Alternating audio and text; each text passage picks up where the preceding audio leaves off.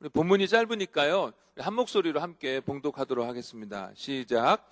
평안을 너희에게 끼치노니 곧 나의 평안을 너희에게 주노라. 내가 너희에게 주는 것은 세상이 주는 것과 같지 아니하니라. 너희는 마음에 근심하지도 말고 두려워하지도 말라. 아멘. 이 시간에는 All Nations 교회에서 담임 목사로 시무하고 계시는 홍홍기 목사님께서 말씀 전해 주시겠습니다. 우리 나오실 때 크게 환영의 박수로 맞이해 주시면 감사하겠습니다.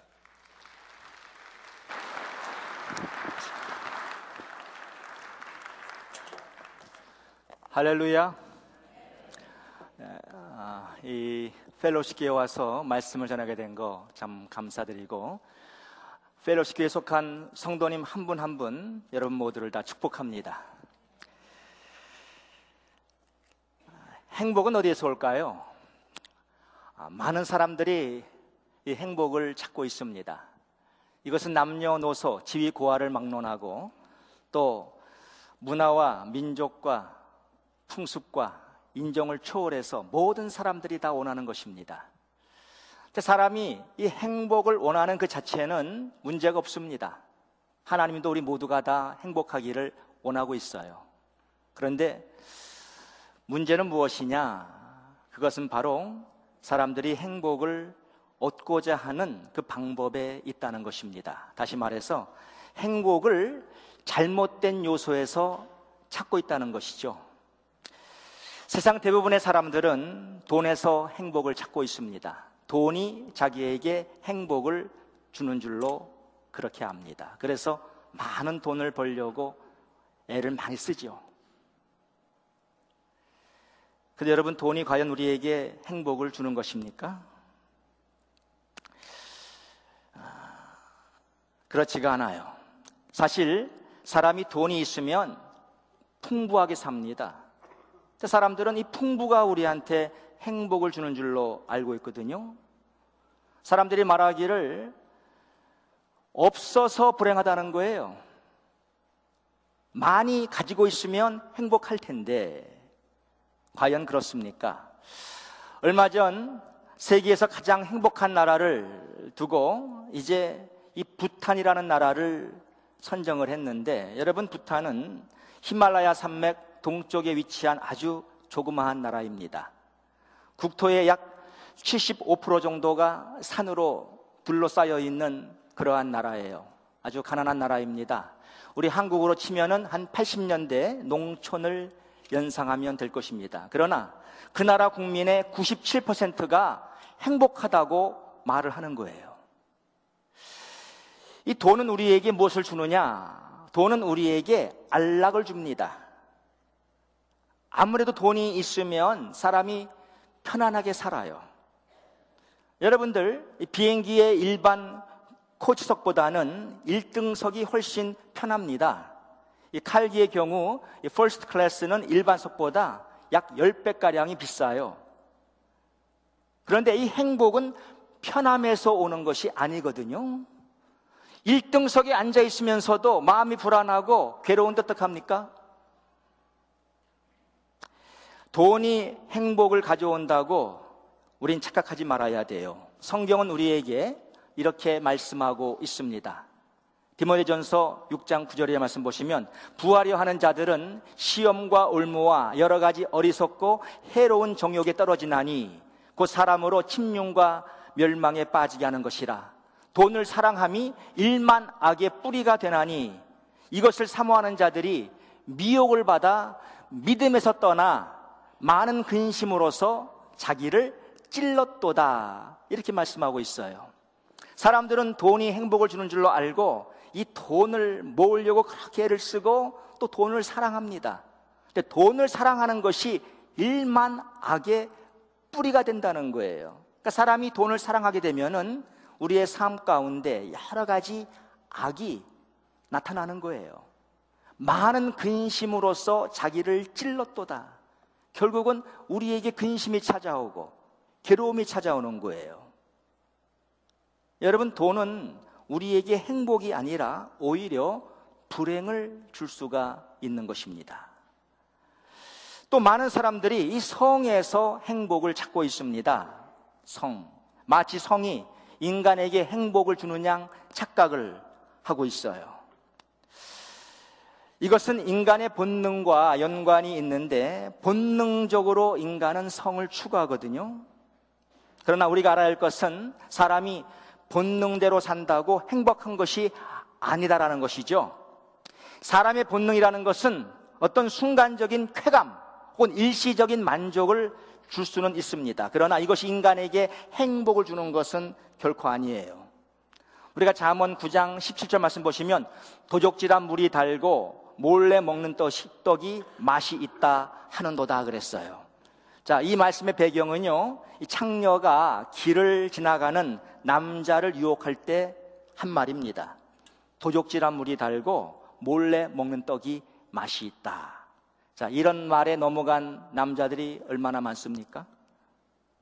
자기 와이프 몰래 또는 요즘 사회에서는 요즘 시대에서는 자기 남편 몰래 다른 사람과 잠자리를 같이 한 사람들 꽤 많이 있어요. 이것이 저들에게 진정한 행복을 주는 것입니까? 이것 때문에 그동안 얼마나 많은 가정들이 파탄에 이르렀는데요. 잠언 5장 3절 4절 말씀 보시면 대저 음녀의 입술은 꿀을 떨어뜨리며 그 입은 기름보다 미끄러우나 나중은 쑥같이 쓰고 분할 가진 칼같이 날카로우며 이렇게 말씀하고 있습니다. 그러니까 나중이 문제라니까요. 즐길 당시야 좋았겠지요. 나중은 그러나 쑥같이 쓰고 칼처럼 날카롭게 자기를 찔른다는 거예요.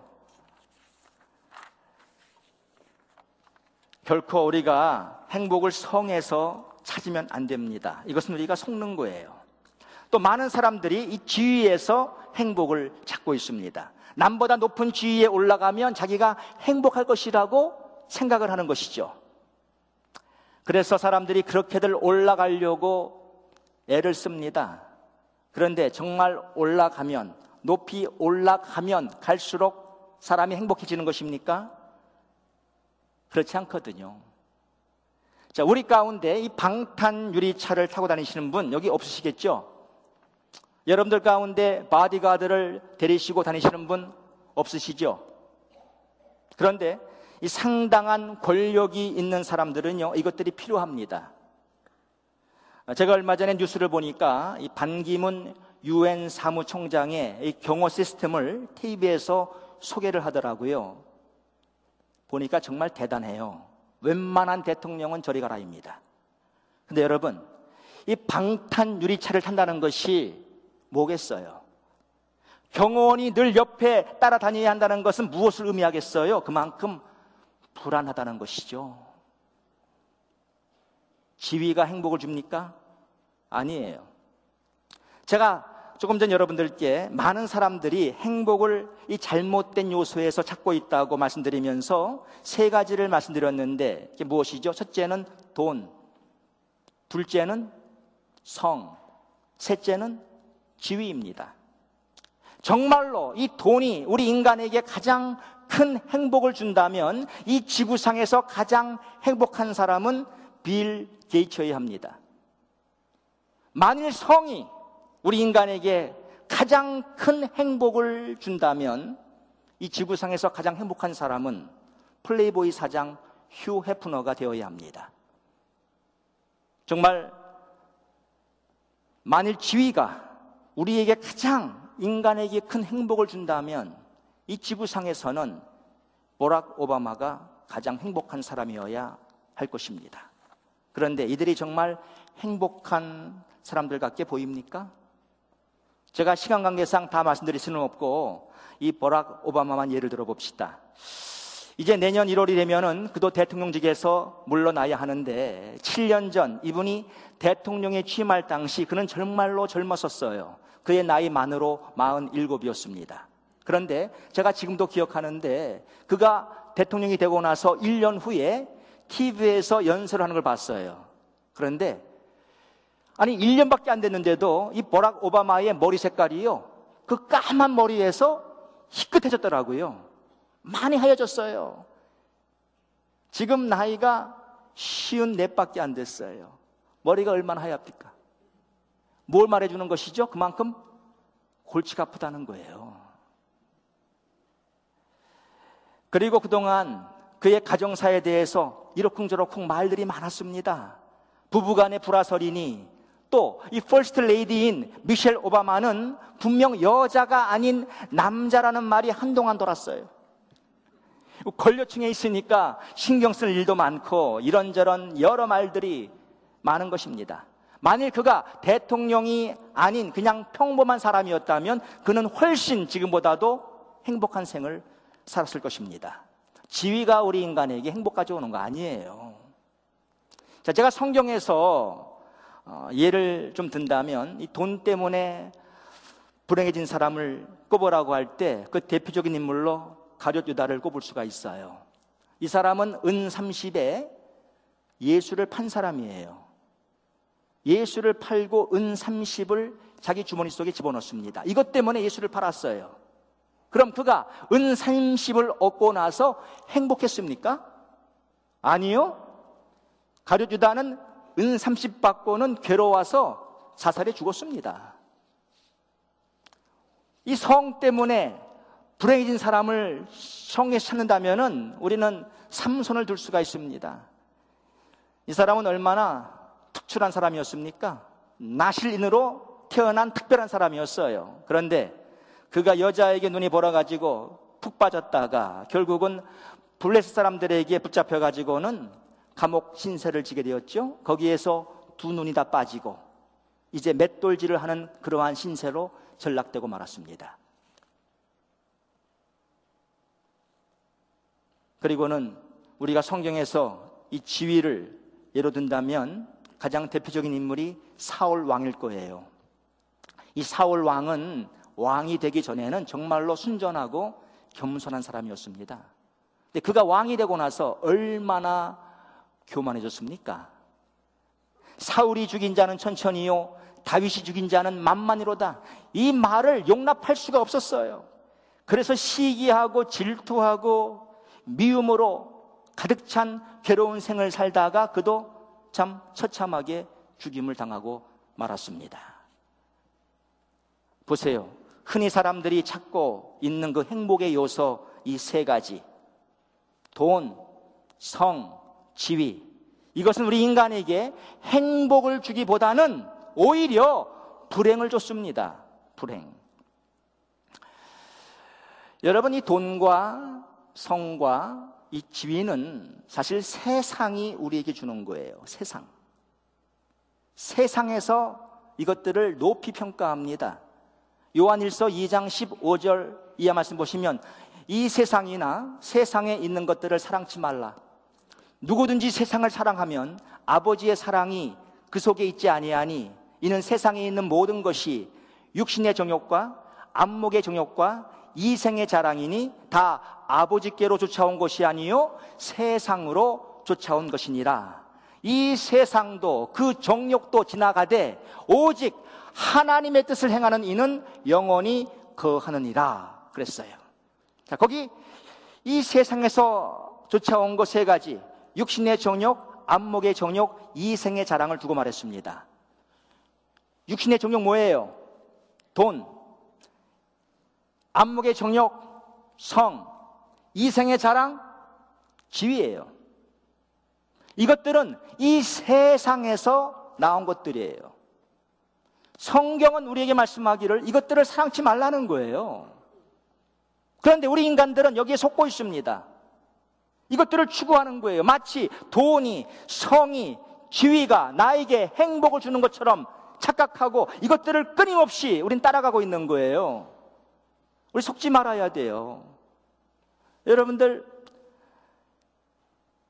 하나님께서 아담을 창조하시고는 뭐라고 말했죠? 네가 동산에 있는 모든 나무의 실과를 먹을 수 있지만 저 동산 중앙에 선악을 알게 하는 나무의 실과는 내가 먹지 말라 그랬어요. 네가 먹는 날에는 정령 죽으리라. 자, 그런데 이 마귀가 뱀으로 가장을 하고 이제 하와에게 접근해 왔습니다. 그리고는 하와에게 하는 말이 야, 하나님이 정말 너희더러 이 동산에 있는 모든 나무의 실과를 먹지 말라고 하시더냐?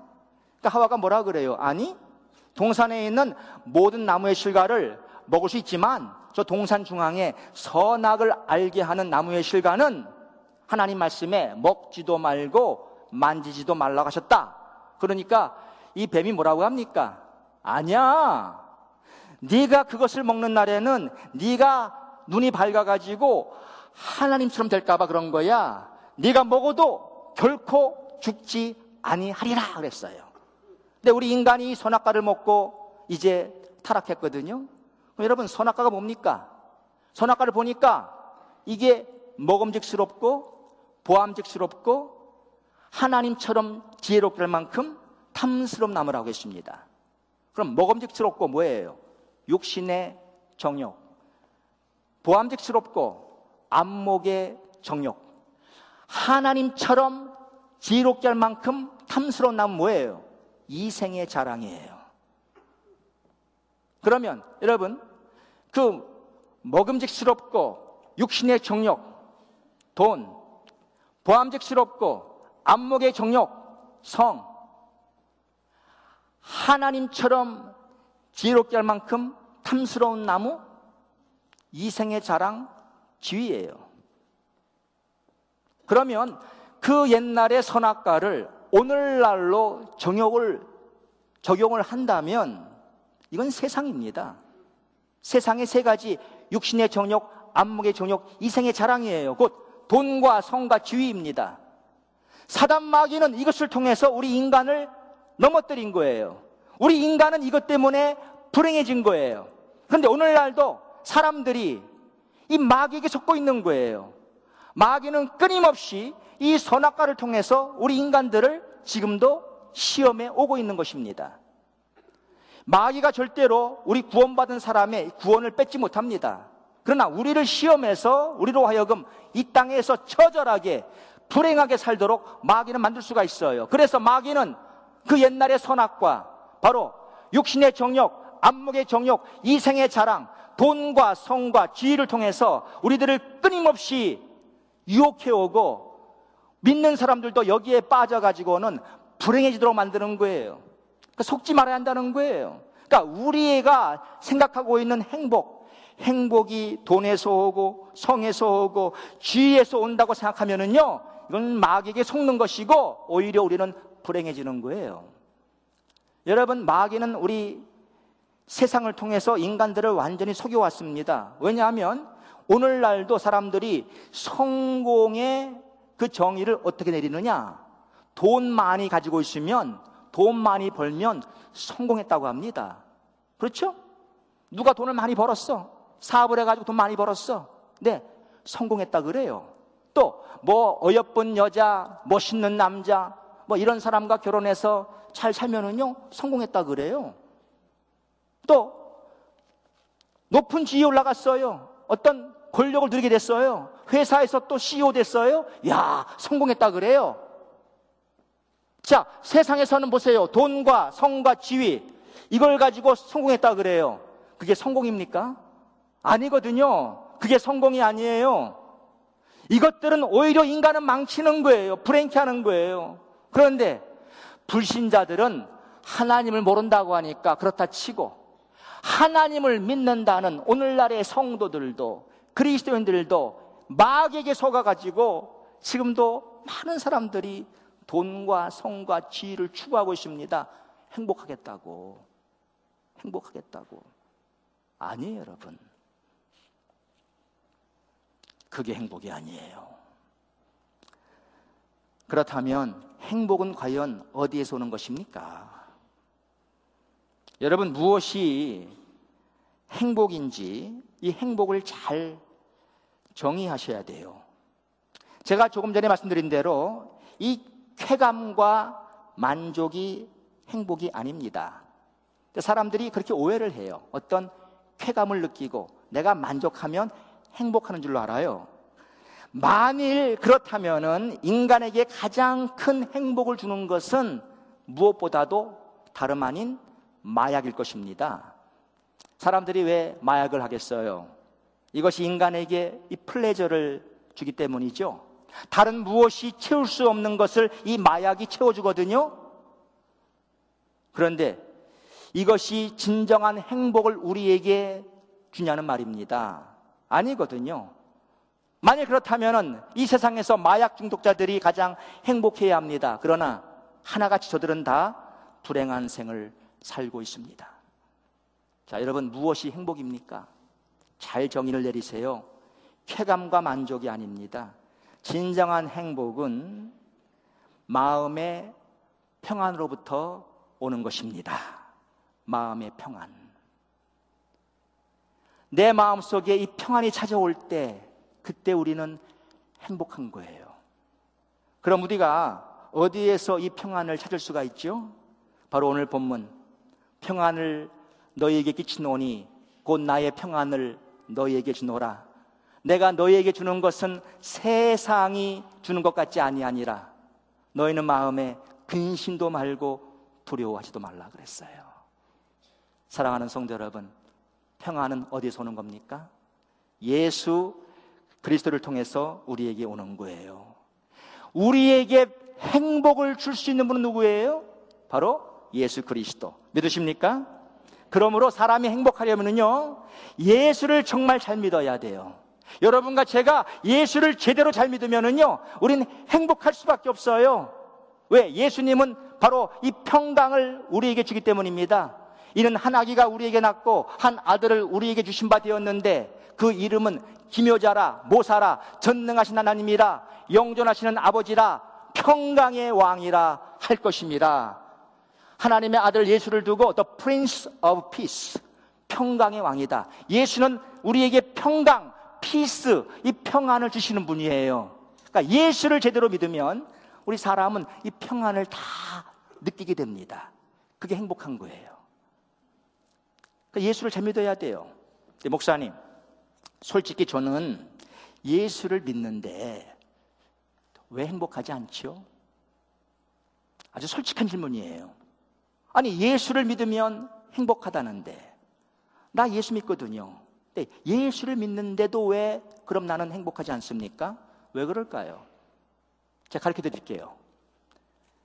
예수를 제대로 믿질 않아서 그래요.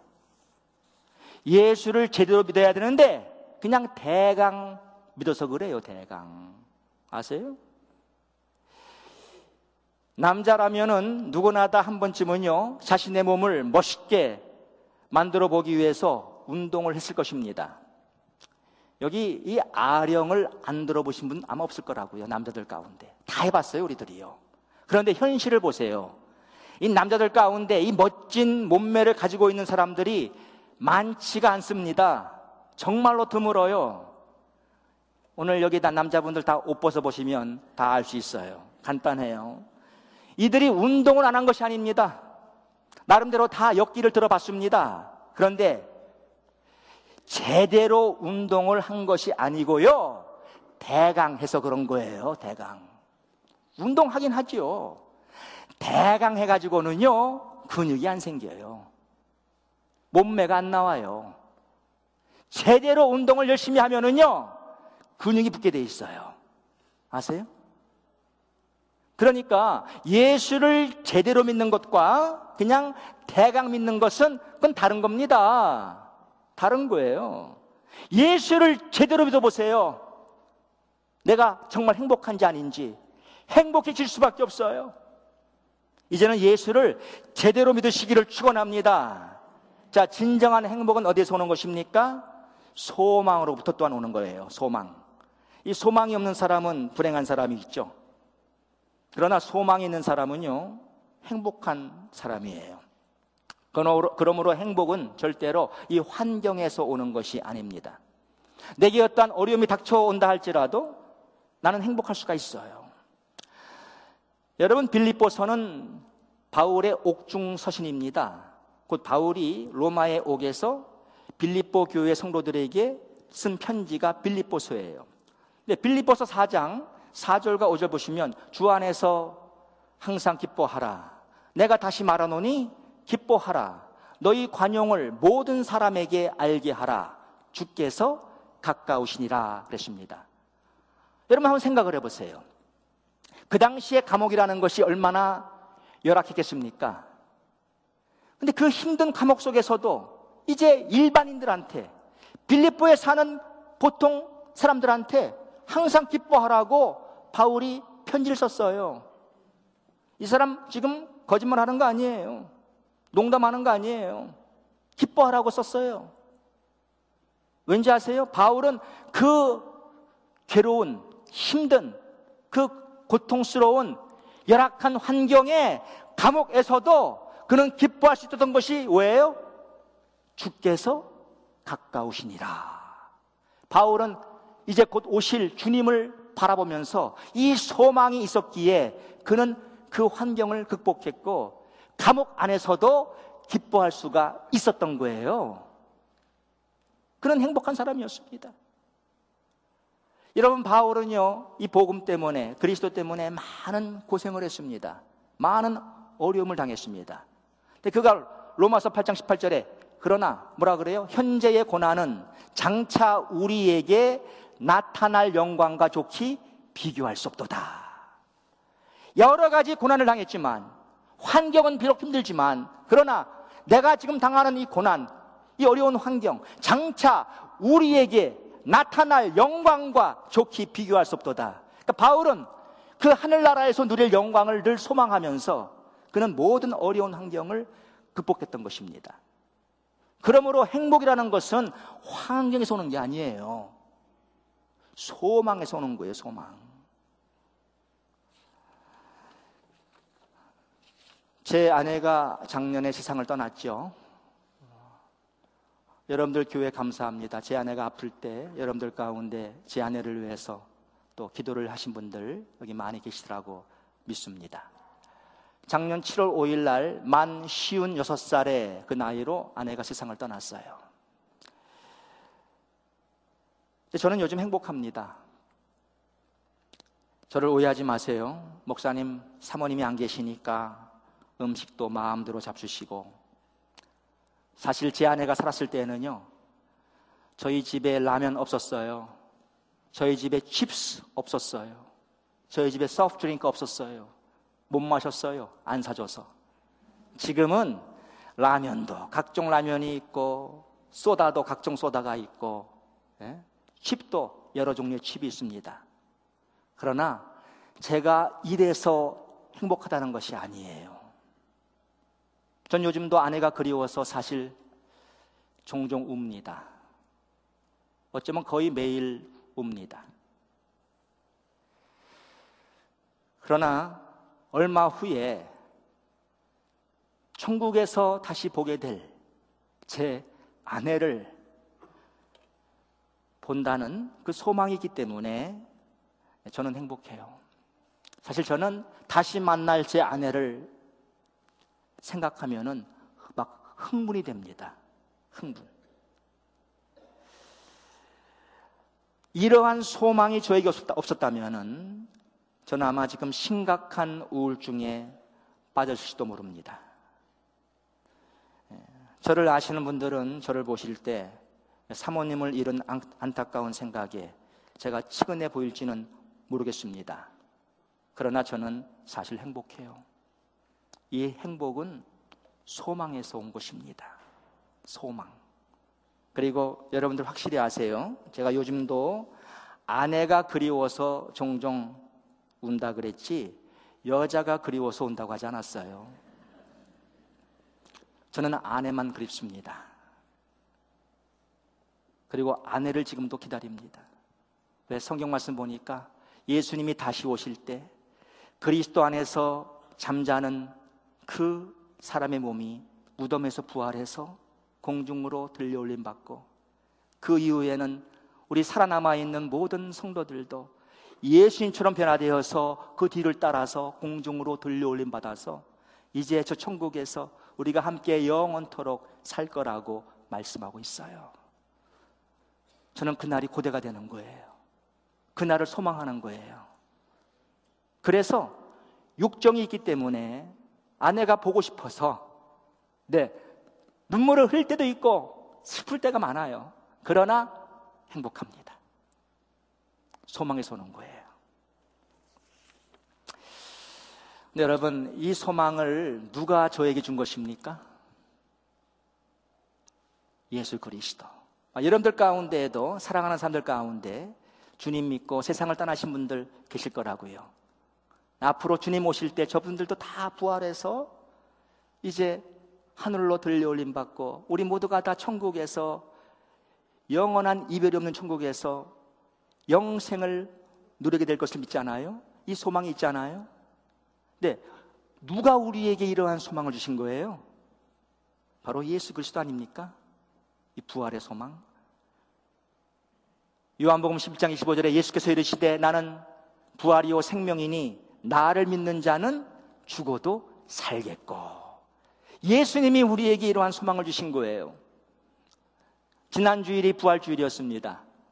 제 아내가 세상을 떠나고 제가 첫 번째로 맞는 부활 주일이었어요. 그러므로 저에게는 특별한 의미의 부활 주일이었습니다. 기대가 되는 거예요. 그래서 주님 빨리 오세요. 주님 빨리 오세요.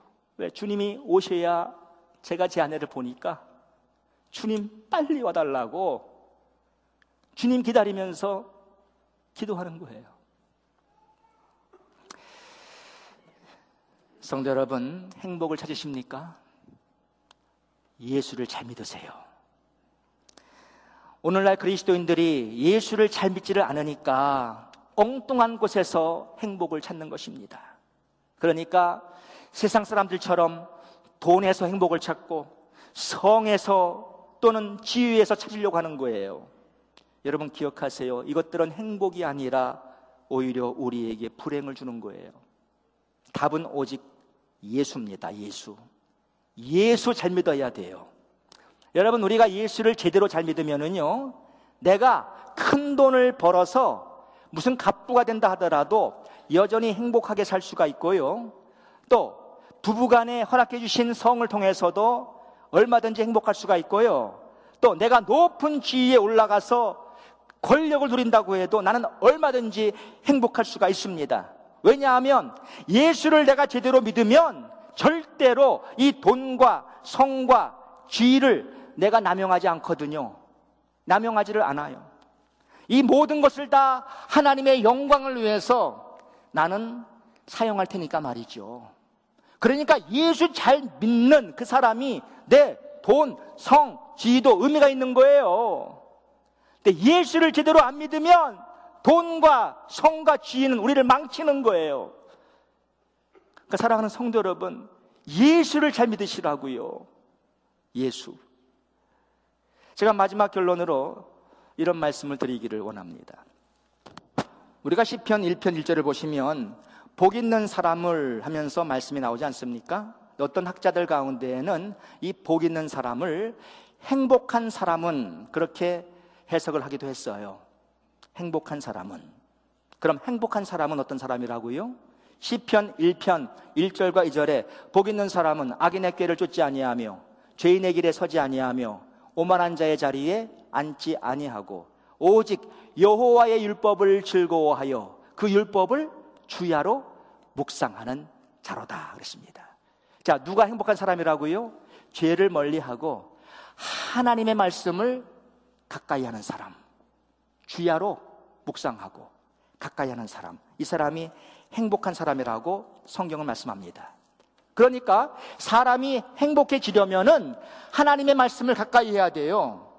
그런데 이 말씀은 결국 무엇이냐? 요한복음 1장 1절 말씀 보시면 태초에 말씀이 계시니라. 이 말씀이 하나님과 함께 계셨으니 이 말씀은 곧 하나님이시니라 그랬어요. 그런데 바로 이 말씀 되시는 하나님이 14절 모습 보니까 말씀이 육신이 되어 우리 가운데 거하심에 우리가 그 영광을 보니 아버지의 독생자의 영광이요 그랬어요. 곧 말씀 되시는 그 하나님이 사람의 몸을 입고 이 땅에 오신 분이 누구라고요? 예수. 하나님의 독생자 예수. 그러므로 말씀은 예수예요. 자, 복 있는 사람은 이 말씀을 가까이 하는 자예요. 곧 뭐예요? 예수를 가까이 하는 사람이에요. 예수를 가까이 하는 것이 곧 말씀을 가까이 하는 것이고 말씀을 가까이 하는 것이 예수를 가까이 하는 거예요. 그러니 여러분들이 행복을 원하신다면 하나님 말씀을 가까이 하고 살아야 할 줄로 믿습니다. 말씀이 우리에게 행복을 가져와요. 그런데 오늘날의 성도들이 하나님 말씀은 멀리하고 이 말씀은 무시하고 그저 돈 벌려고 애쓰고 그저 성을 추구하고 그저 높이 올라가려고만 생각으로 가득 차 있으니까 행복이 아니라 오히려 사탄 마귀한테 넘어가 가지고는 불행한 생을 살고 마는 거예요. 그러니까 여러분들 자녀 교육도 올바로 시키십시오. 올바로 시키세요. 자녀들한테 너무 공부 공부하지 마세요. 네, 학생은 공부해야죠. 공부가 다가 아니에요. 왜?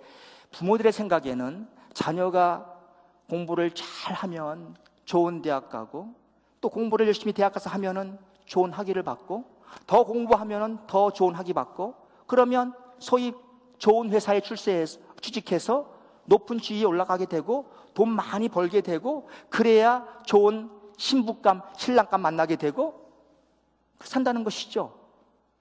이게 뭐예요? 결국은 돈, 성, 지위예요. 이걸 가르치지 말라는 거예요, 여러분. 아이들에게 예수 그리스도를 그 심중에 심어주시기 바랍니다. 이게 중요한 거예요. 이게 그 아이를 행복하게 만드는 거예요. 여러분 속지 마세요, 그러니까 마귀한테. 사랑하는 여러분, 우리가 하나님 말씀을 가까이 할 때에 말씀 되시는 예수 그리스도가 세상이 줄 수 없는 이 평안을 우리에게 주실 것이고 세상이 줄 수 없는 이 영원한 소망을 우리에게 주실 것입니다. 이렇게 살 때 우리 인간은 진정한 행복을 느낄 수가 있는 거예요. 여러분들 모두가 다 하나님의 말씀을 가까이 하심으로 진정한 이러한 행복을 누리게 되시기를 주의 이름으로 축원합니다. 우리가 이 시간에 찬양하겠습니다. 평안을 너에게 주노라 귀한 찬양인데요. 아, 정말 다 일어서시고 예수가 우리에게 이 평안을 주세요. 예수가 우리에게 이 소망을 주세요. 이 평안과 소망 이것으로 가득 찬 것이 행복이에요. 모든 환경을 초월해서 내가 학위가 있든 없든 돈이 있든 없든 내가 무슨 지위에 있든 없든 정말 우리가 예수로 충만해서 예수 안에서 평안을 누리고 소망을 누릴 때 그 사람 진정 행복할 수가 있습니다. 이 시간 우리 평안 이 찬송 하나님께 드리겠습니다.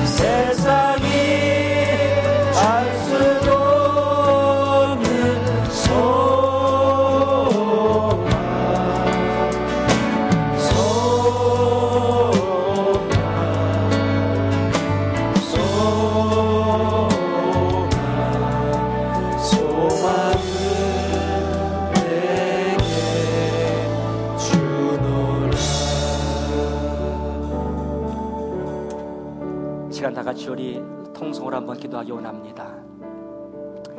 네, 맞습니다.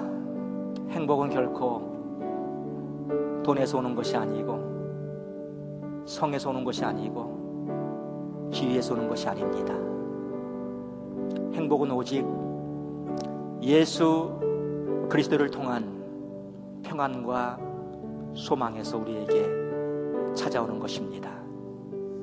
혹시 내가 지금까지 잘못 살아왔다면 이 시간 죄를 자백하세요. 하나님, 내가 주님 멀리하고 하나님 말씀 멀리하고 오히려 세상 것들을 찾은 것을 용서해 주옵소서. 이것이 행복인 줄 알고 마귀에게 속아 살아온 거 용서하시고 이제는 주신 말씀대로 제가 주님 가까이 하고 살겠습니다. 하나님 말씀 가까이 할 수 있는 은혜를 부어 주옵소서. 이 말씀 속에서 진정한 평안을 찾고 소망을 찾아서 진정한 행복을 누리고 살 수 있도록 하나님 도와주세요. 이러한 기도 우리 통솔 하나님께 잠시 드리도록 하겠습니다. 사랑의 아버지 하나님,